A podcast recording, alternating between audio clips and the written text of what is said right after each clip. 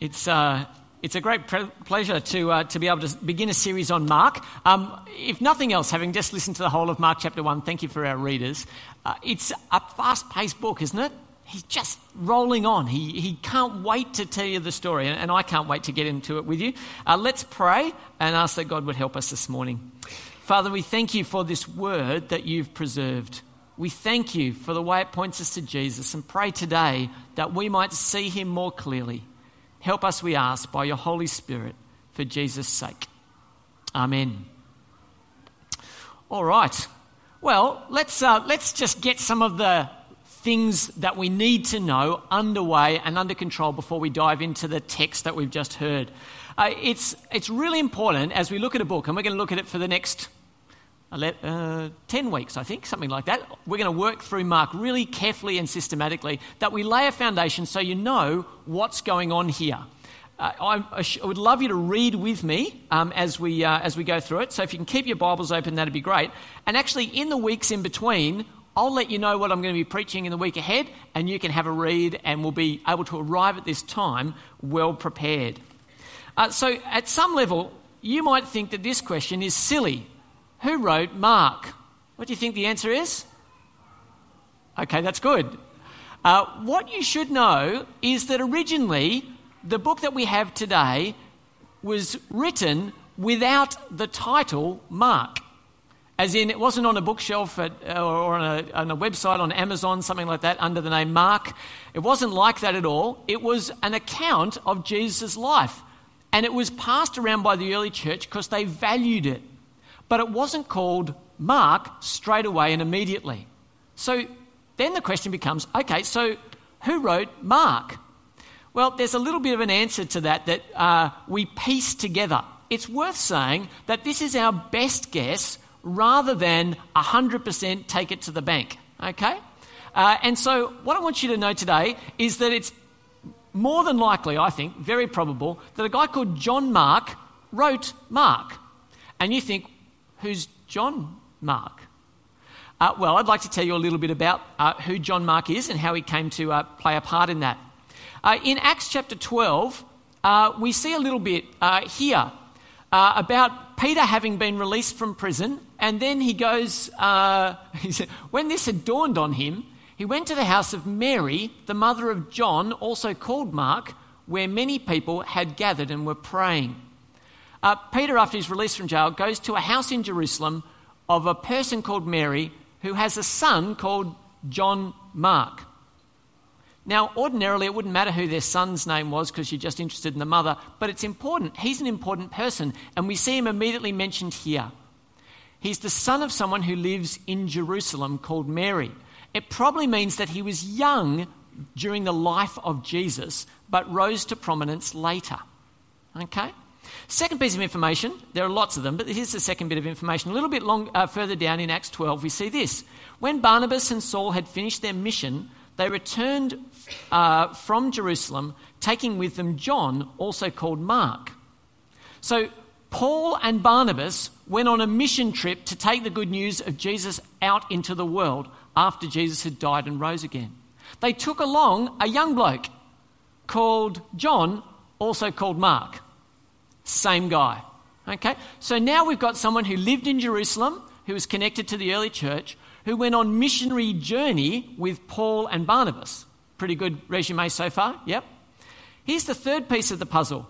Uh, in 1 Peter, a letter written by the Apostle Peter, one of the disciples of Jesus, he says this She who is in Babylon, chosen together with you, sends her greetings, and so does my son Mark. Now, Paul calls Timothy his son. As far as we know, Paul wasn't married and he didn't have any children. He calls him his son because he led him to the Lord, because of their close discipleship relationship. Mark here is a disciple, a follower, a, a, a, a close relation to Peter, the great apostle Peter. We understand, piecing all these bits and pieces together, that Peter was the one who had been walking with Jesus. That he passed on his recollections and stories of Jesus' life through John Mark, who wrote the account down. So we have with us in the Gospel of Mark an account of Jesus' life recollected by Peter and recorded by a guy called John Mark. How's that sound so far? Easy, hey? Don't be worn out. I think that's a helpful place to start. And it probably gives us the reason why the church so readily went, we love this account because it was connected to the head of the early church, Peter. Does that make sense? All right. Next question Who is it written to? And a related question, which will naturally follow when was it written? The answers to that are all sorts of speculation, again, but I think we can narrow it down really helpfully. So let's do that. I think the most obvious place to believe it was written to, and the people it was written to, are people in Rome. The reason for this is this is where Peter ended up. So he went from Jerusalem to the head of the empire, to Rome, and there he led the early church. Okay? Because he was there and he was executed there, we would think that if John Mark wrote listening to Peter, wrote the gospel, he would have done so in Rome with Peter. Does that make sense? So that's where, where he probably was. What was the date for that writing? Well, Peter was executed by Nero. Have you heard of Nero? Crazy Roman emperor? So, in around 64 AD. Since it would have been hard for Peter to be recollecting what Jesus had said after his death, we go for a time before 64 AD. Does that make sense? But it's in the context of rising persecution in Rome. So the church there is under increasing pressure, and it becomes important to record this recollection of Jesus' life. Somewhere around the, the early 60s is our best guess for when Mark was recorded. Make sense?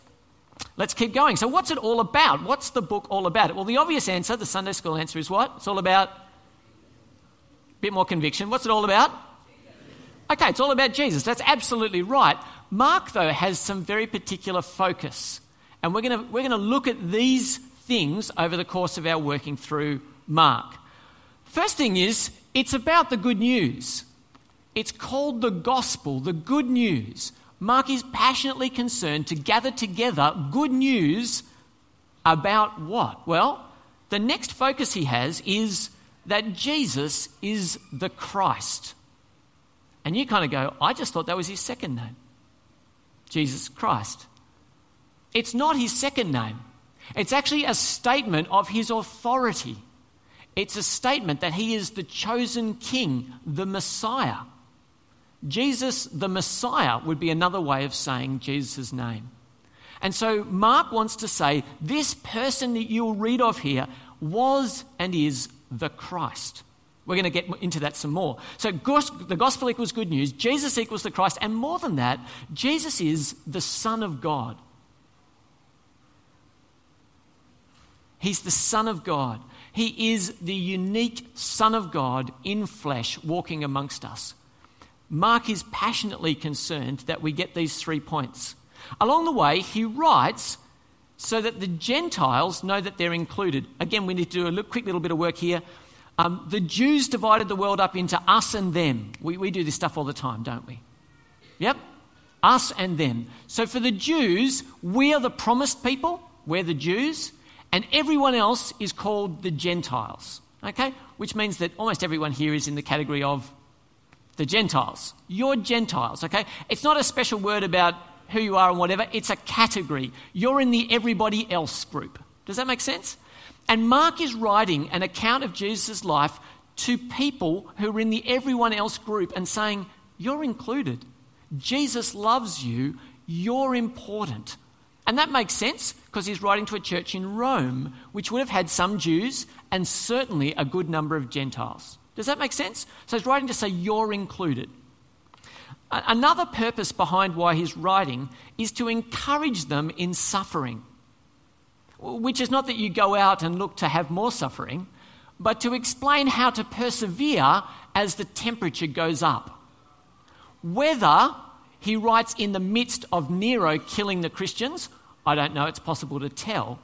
But he points the church forward and he says, You will know how to suffer well. And the reason for that is his third focus here. He's writing to explain the cross.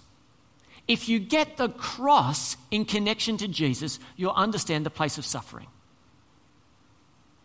There are his passions as he writes. Well, where does it all take place? One of the great things about the Bible that we have in front of us is that it's based in historical reality. It's grounded in real geography. It happened in space and time. And so, what I want you to know is this took place here in Israel. And more than just in Israel, a good deal of it took place up north in a place called Galilee. And you'll certainly have heard of that. And we're going to spend a good deal of time in the, in the, in the gospel wandering around the top of Galilee. But it moves, the focus moves and shifts to Jerusalem. We end up in the capital city of Israel, the place where God's temple is, the heart of the people of God. Everything naturally, all roads naturally lead to Jerusalem. The, the, the account of Jesus' life is devoted up. The first eight chapters, more or less, happen up north in Galilee. We have some transitional travel chapters where we move from up the north to down the south. And then we spend a massive chunk of time from chapter 11 to chapter 16 with the focus firmly on Jerusalem. In fact, some people have argued that this, this account of Jesus' life is not a biography. Because if we write a biography, we go, Where were you born? We say, Who were your parents? We say, What was your education like? And then we gradually work up into your great achievements and then to your death. Here's what Mark does he jumps straight into the middle of the story, and arguably the only things he says are to prepare us for the last third of the book, which is about the last week or so of Jesus' life and his death. Now, if you were to say a third of the account of someone's life was about the last week and their death, that would seem odd, wouldn't it? An odd waiting to have. But for Mark, the cross is so important that over a third is pointed towards Jesus' death and the cross. So that's where it happened. How does it unfold? A brief overview of the structure. We are going to get into the text in front of us, but I want you to have this in, in place so that as we work through the series, you'll know. Well, it starts off with an introduction where, amazingly, Mark doesn't keep everything quiet. Some people like to have the tension build, you know? So you find the answer to the mystery at the end, and only at the end, and you sit there with a, a Sherlock Holmes and you go, Got it, you know, finally I figured out what was going on. Mark is He's a crazy storyteller. What he does is he puts everything in front of us. He says, the gospel is the good news. It's about Jesus, the Christ, who is the Son of God. Bang. And you're like, oh, okay, that took a verse. What, what are we going to do for the rest of this book, you know? And so what he does is he puts it front and center. And then the challenge for us is to join Mark and the people he tells us about on a journey. How will they come across these three ideas? So in chapter 1, verse 15, Jesus boldly proclaims, The good news has come.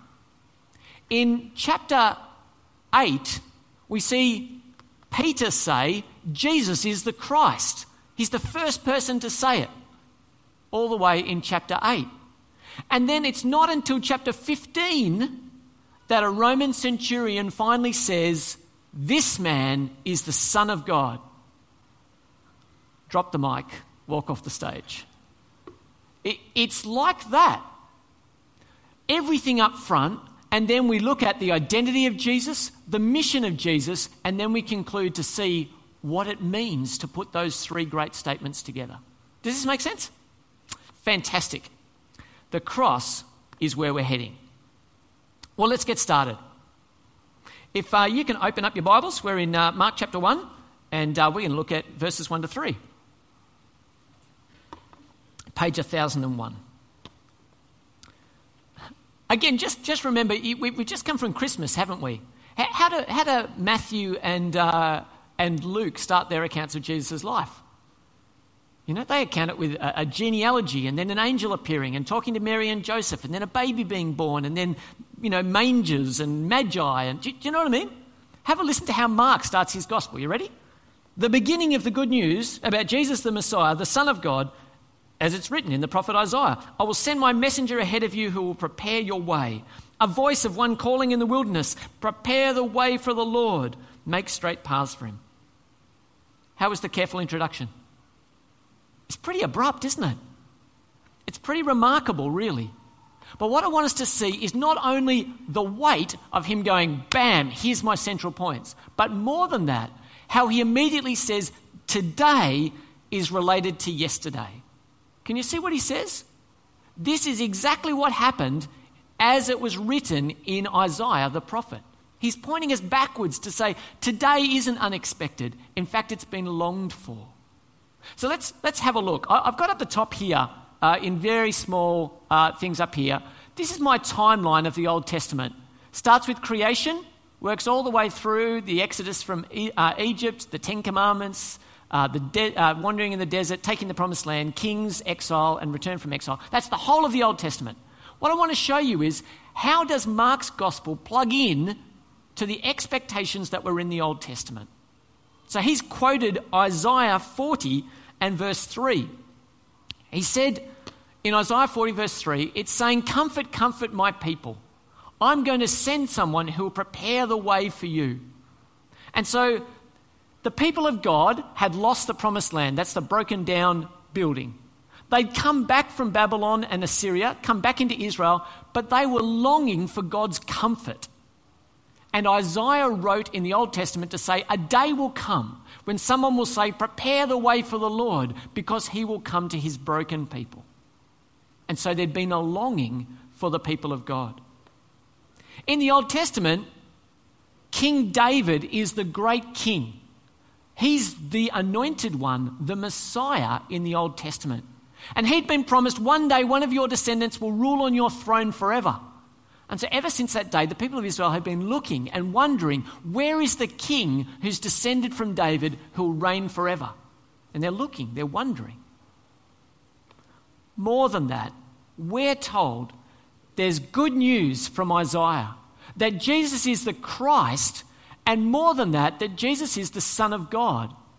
Well, where do we see the Son of God in the Old Testament? Well, John's Gospel starts with In the beginning is the Word, and the Word was with God, and the Word was God.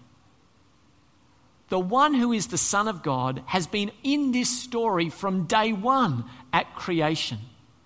And so the Old Testament sets us up to know there's a good news coming. There's a king coming, and one day, this one who made creation with the Father will be present. So we've been expecting him, longing for him, and that's how Mark starts. Well, he gets underway in a very punchy way, and he talks about John the Baptist. And John the Baptist is the one that Isaiah had been looking for. Have a look with me at verses 7 to 8 here. And this was his message After me comes one more powerful than I, the straps of whose sandals I'm not worthy to stoop down and untie. I baptize you with water, but he will baptize you with the Holy Spirit. John's there saying, I'm pretty important. People flood out to him. He preaches to them. But his job, totally at odds with what we would do today, is not to draw people to himself. What's his job? He's got a great big sign and it says, Somebody else is coming. Somebody else is coming. I'm the preparer. I'm rolling out the red carpet for the more important person who's coming. And so that's what he's doing. He's announcing good news. The good news is somebody's coming.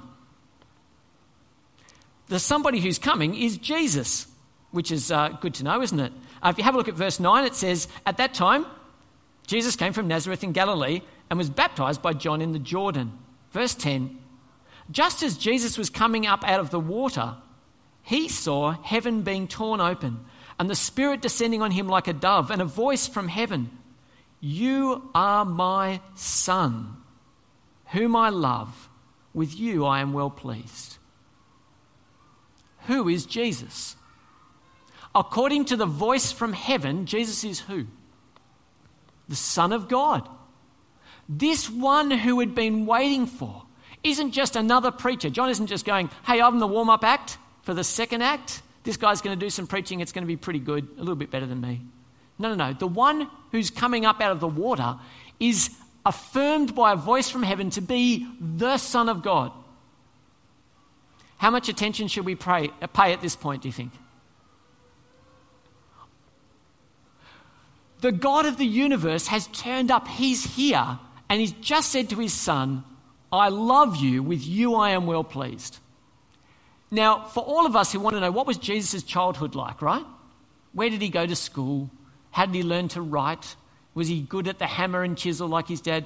All of that's irrelevant. What's the verdict from the Father about how Jesus has lived his life? With you, I am. Now, we may have all sorts of questions. We may want to know far more than the Bible tells us, but here's the only thing that matters to the Father. You have lived in a way that is wholly pleasing to me. It's a pretty good start, isn't it? Here's, here's the nativity scene from, uh, from Mark's Gospel. You're my son. Good on you. Get into it. That, that's it. We're done. So we meet Jesus, who's the good news, who is the Son of God. Have a look what happens to the Son of God. You would think, okay, so the Son of God has come. All things will now be made right. Every knee will bow and every tongue will confess, and Jesus will be lifted up and the King of the world. Well, that's what you could expect, couldn't you? God is just, He's here. The Son of God has come. No problems whatsoever. That's what you might expect. But have a look what happens. Verse 12, immediately next. It says this At once the Spirit sent him into the wilderness, and he was in the wilderness 40 days, being tempted by Satan. He was with the wild animals, and angels attended to him. So the Son of God turns up, and what happens next? Well, what happens next is actually quite striking. The thing that happens next is spiritual opposition. Here comes Jesus, and straight away, immediately, Satan tempts him. This Son of God on earth isn't going to get away scot free. The spiritual enemy is going to try and pull him down from day one. And so we see here that he was tempted by Satan in the wilderness, but he also had some spiritual help, didn't he? Apparently, angels attended him. So there's going to be a battle. We're going to see spiritual opposition against the Son of God who's come to bring the good news. That's part of the dynamic of this gospel that we're looking at here. Well, how does the action unfold? Have a look with me at verse 14. Incidentally, Mark isn't very interested in filling in all the little bits that we want.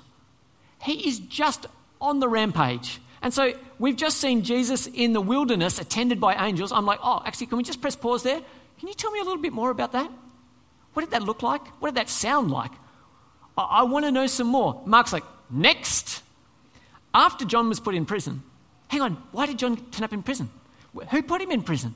Do, do you see? Anyway, he's not interested. Next. Okay, after John was put in prison, Jesus went into Galilee proclaiming the good news of God. The time has come, he said. The kingdom of God has come near. Repent and believe the good news.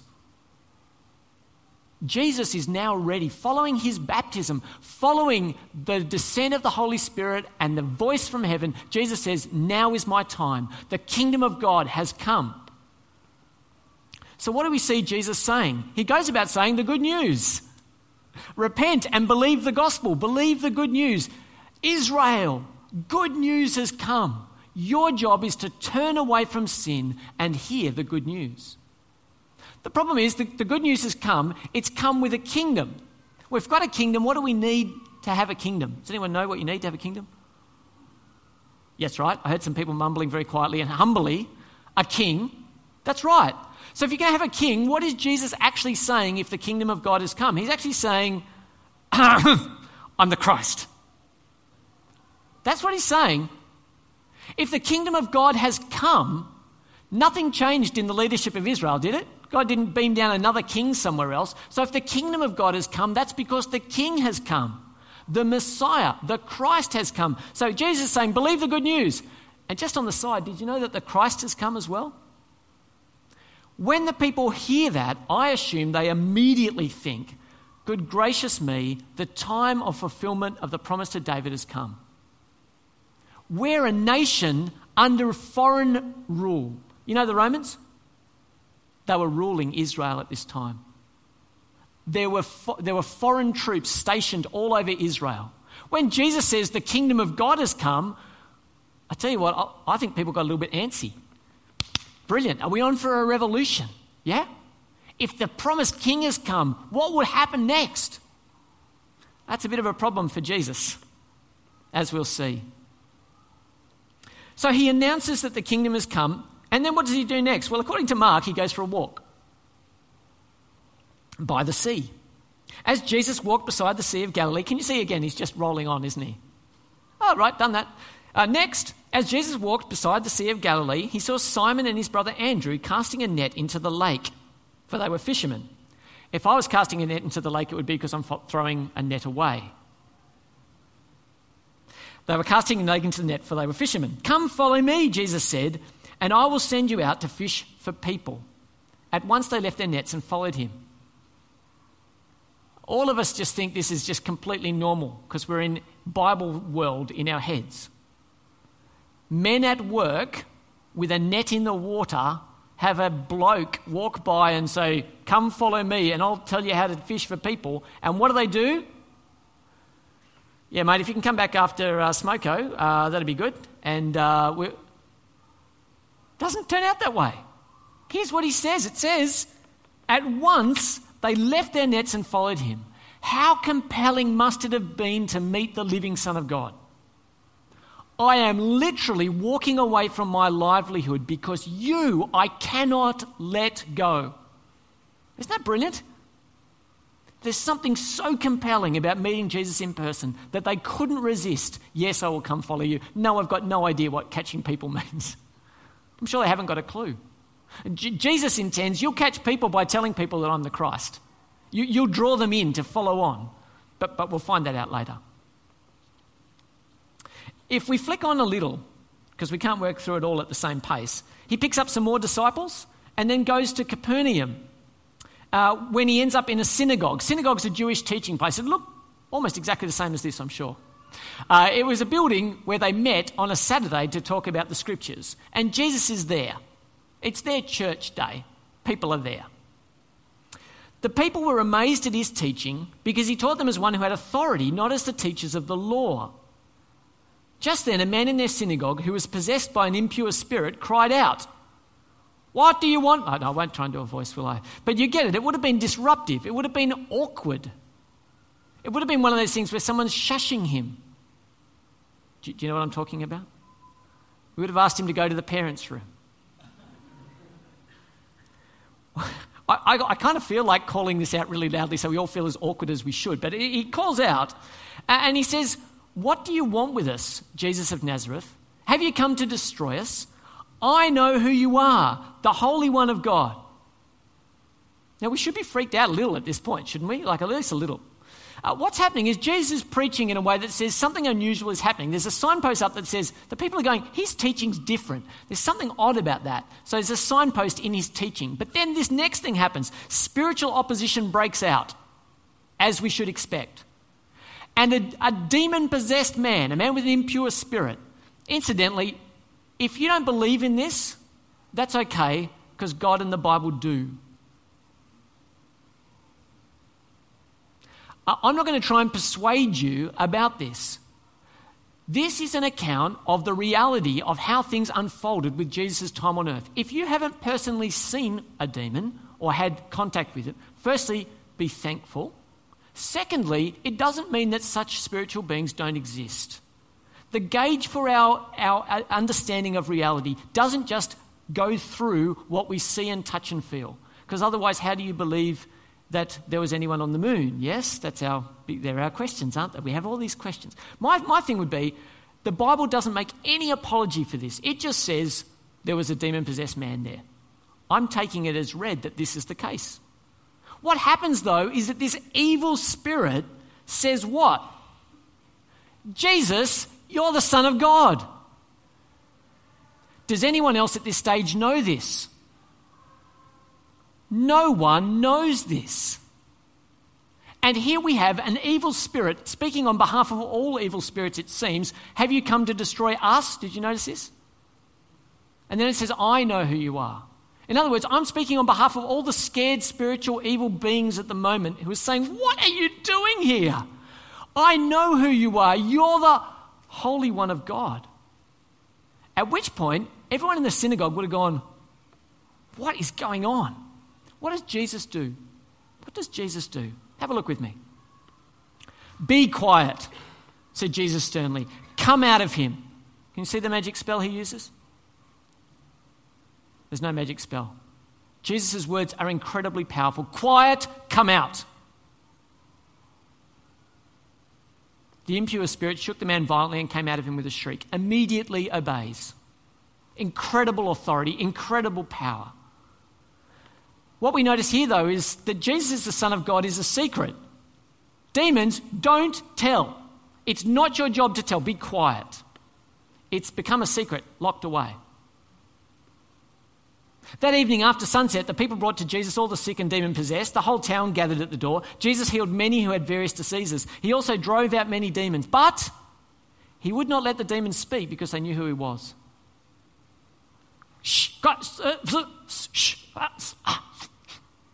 You have to be quiet.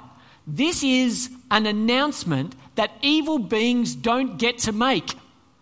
You may know who I am. I do bring awesome, unchallenged spiritual authority into the world, but it is not your job to announce this.